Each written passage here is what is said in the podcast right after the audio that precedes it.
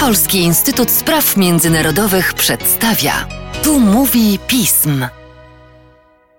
Tu mówi pism. Przy mikrofonie Mateusz Józwiak, a wraz ze mną Arkadiusz Legieć. Analityk oraz ekspert Polskiego Instytutu Spraw Międzynarodowych do spraw Kaukazu i Azji Centralnej. Cześć Arku, dzień dobry Państwu. Dzień dobry.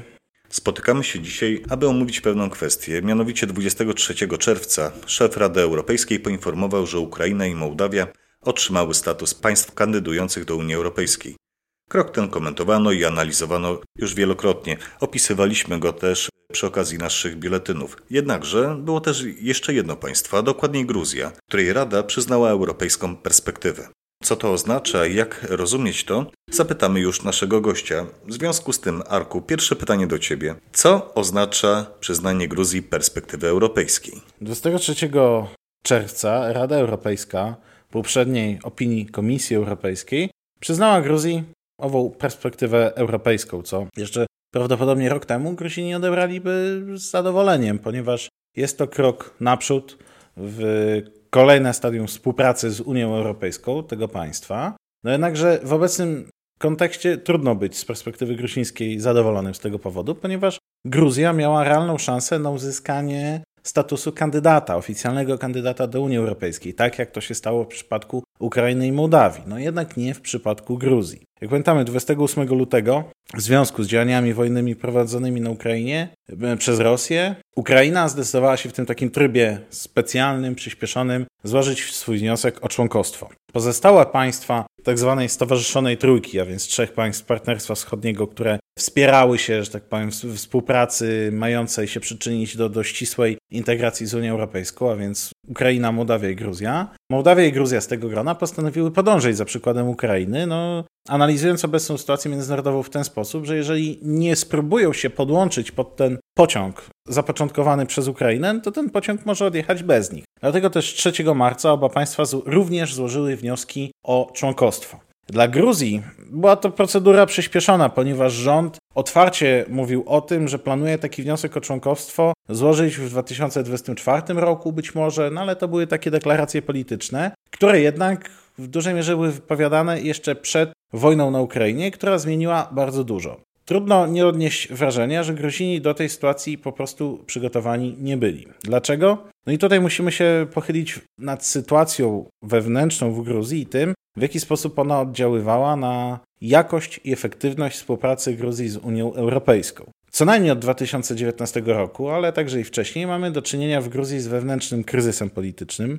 Omawialiśmy już go wielokrotnie ta polaryzacja polityczna do, dotykająca gruzińskiego społeczeństwa, gruzińskich elit politycznych, no ona się skupia wokół rywalizacji dwóch partii. Rządzącego od 2012 roku gruzińskiego marzenia, partii stworzonej i zarządzanej przez najbogatszego oligarchę Bdzina Iwaniszwiliego, byłego premiera, a po drugiej stronie siły opozycyjne, na których czele stoi Zjednoczony Ruch Narodowy, partia byłego prezydenta Michała Saakaszwiliego. Ten konflikt no on dotyczył różnych aspektów, przede wszystkim oczywiście rywalizacji o to, kto ma rządzić w Gruzji, no ale on obrał dość niekorzystny, dość negatywny obrót dla gruzińskiej polityki zagranicznej, ponieważ obie strony zaczęły instrumentalizować swoje poczynania na arenie zewnętrznej na potrzeby polityki wewnętrznej. I tak, z jednej strony gruzińska opozycja konsekwentnie od lat oskarżała gruziński rząd o prorosyjskość, o zapędy autorytarne, i o ile oczywiście w Gruzji sytuacja pod względem wolności mediów, praw człowieka, procesu wyborczego ulegała pewnemu pogorszeniu, no to jednak te zarzuty stawiane przez opozycję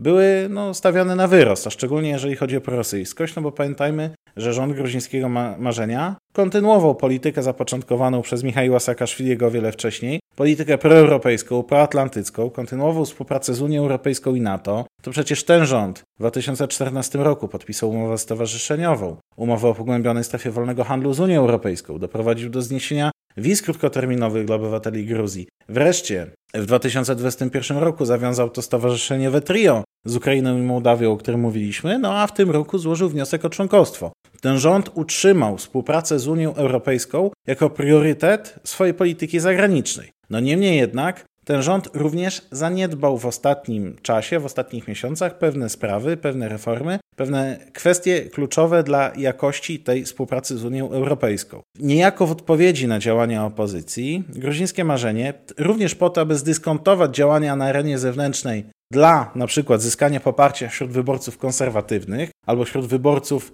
którzy zachowywali taki dość umiarkowany stosunek wobec Unii Europejskiej. No, gruzińskie marzenie również w pewien sposób nie tyle ochłodziło, co zaczęło wyk wykazywać większą asertywność w relacjach z Unią Europejską w ostatnich miesiącach. I w zasadzie ten proces zaczął się nasilać w ubiegłym roku, mniej więcej w maju, kiedy z urzędu premiera zrezygnował Georgi Gaharia, zastąpił go obecny premier Irakli Garibaszwili, który odpowiadał za prowadzenie takiego twardego kursu wobec opozycji, który również przekładał się na bardziej asertywne działania w relacjach z Unią Europejską, która w tym wewnętrznym konflikcie politycznym w Gruzji starała się mediować. Później mieliśmy do czynienia z wydarzeniami podczas Parady Równości w Tbilisi, która została no, zaatakowana, brutalnie spacyfikowana przez, przez grupy skrajnie prawicowe, wobec czego Unia Europejska protestowała, domagała się wyjaśnień, domagała się większego poszanowania wobec mniejszości seksualnych w Gruzji, na co oczywiście rząd gruziński odpowiadał w ten sposób, że są to naciski Unii Europejskiej, podobnie w kwestii praworządności, wolności mediów i innych kwestiach po to, aby wywierać nieuprawniony nacisk na gruziński rząd.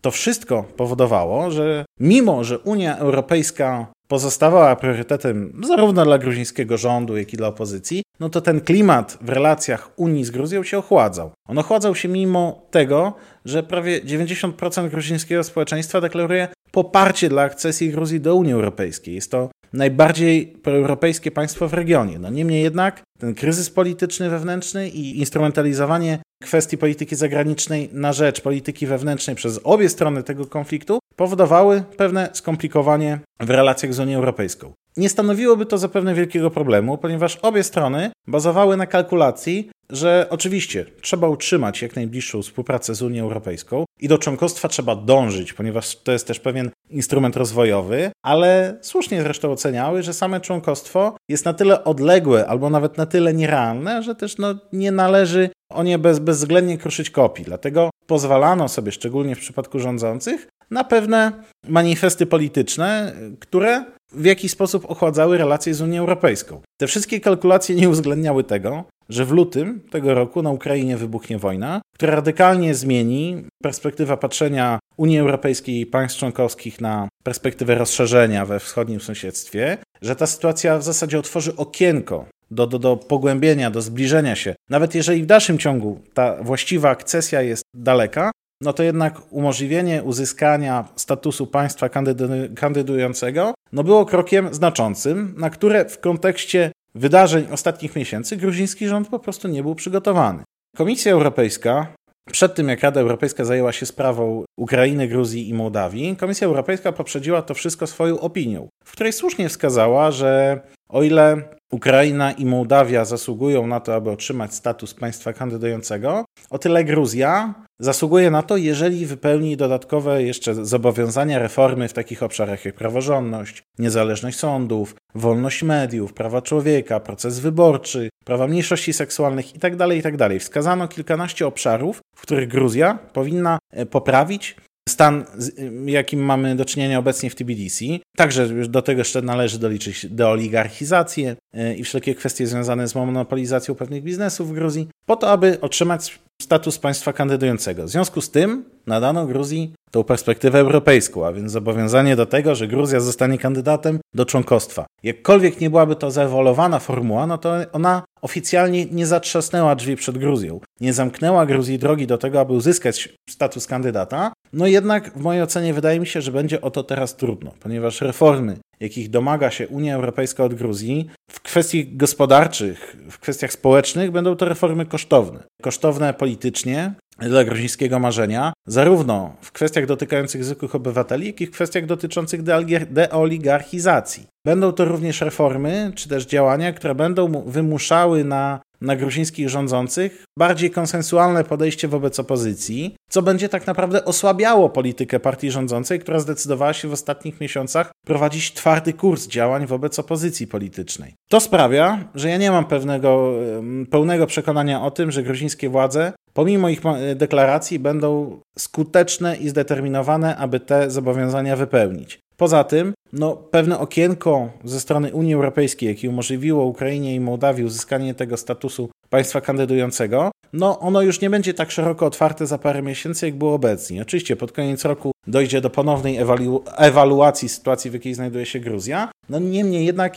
jestem pełen obaw w tej sytuacji. I o ile ja mogę być pełen obaw bez konsekwencji, o tyle ta sytuacja może być bardzo niebezpieczna dla Gruzji, a przede wszystkim dla gruzińskiego rządu, ponieważ jak już wspomnieliśmy, niemalże 90% społeczeństwa domaga się tego, aby Gruzja jak najbliżej integrowała się z Unią Europejską. To niepowodzenie, to nieuzyskanie statusu państwa kandydującego stało się przyczyną w Gruzji wielotysięcznych manifestacji antyrządowych, proeuropejskich, które no, słusznie wskazywały na pewną porażkę rządu na tym polu.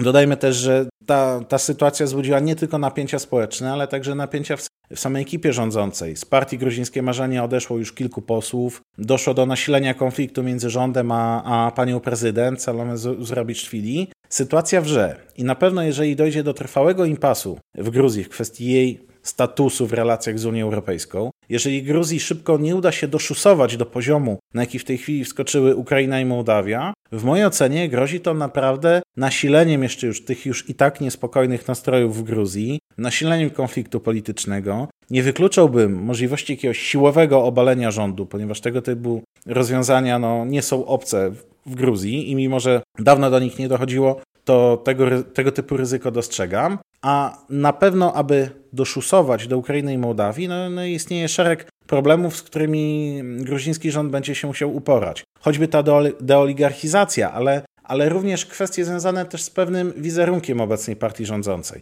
Ponieważ o ile przez lata gruzińska opozycja, rzucając oskarżenia wobec rządu o to, że są prorosyjski, rzucała to w pewien sposób bez pokrycia, o tyle w ostatnich miesiącach no, Gruzini bardzo dużo stracili wizerunkowo w oczach Unii Europejskiej i nie tylko, w związku z tym, jak zachowywali się w kontekście rosyjskiej inwazji na Ukrainie. Gruzini od samego początku unikali jakichś zdecydowanych, jakichkolwiek zdecydowanych oświadczeń wypowiedzi. Wiele ich działań było odczytywanych jako działania nieprzyjazne Ukrainie. Gruzja nie przyłączyła się do antyrosyjskich sankcji. Gruzja jest oskarżana, póki co domniemane, no ale jednak sprzyjanie omijaniu sankcji mm, przez rosyjskich przedsiębiorców. To wszystko sprawia, nawet jeżeli to nie jest związane z przewartościowaniem jakimś w gruzińskiej polityce zagranicznej, ponieważ tą sytuację możemy w większym stopniu tłumaczyć pewną obawą Gruzji również przed, przed agresją rosyjską, ponieważ Gruzja sama w 2008 roku doświadczyła takiej agresji. Oraz możemy to również zgonić na, na karb złych relacji z władzami ukraińskimi, które utrzymują dość zażyłe relacje z gruzińską opozycją, z Michałem Saakaszwilim i jego sojusznikami politycznymi, no to jednak ta sytuacja źle wpłynęła na PR y, gruzińskiego marzenia, na wizerunek gruzińskiego rządu i na pewno oddziaływała na decyzję Rady Europejskiej, na, komisję, na opinię Komisji Europejskiej i na pewno w przyszłości będzie również y, czynnikiem, który no będzie ograniczał skuteczność y, gruzińskich działań lobbyingowych w Brukseli. Dziękuję Ci, Arku, za dzisiejszy podcast. Dziękuję również. Państwa zaś zachęcam do śledzenia naszej strony internetowej, czytania najnowszych biletonów i komentarzy, śledzenia mediów społecznościowych, w tym naszego kanału na YouTube. Z mojej strony to wszystko. Dziękuję Państwu za uwagę i do usłyszenia.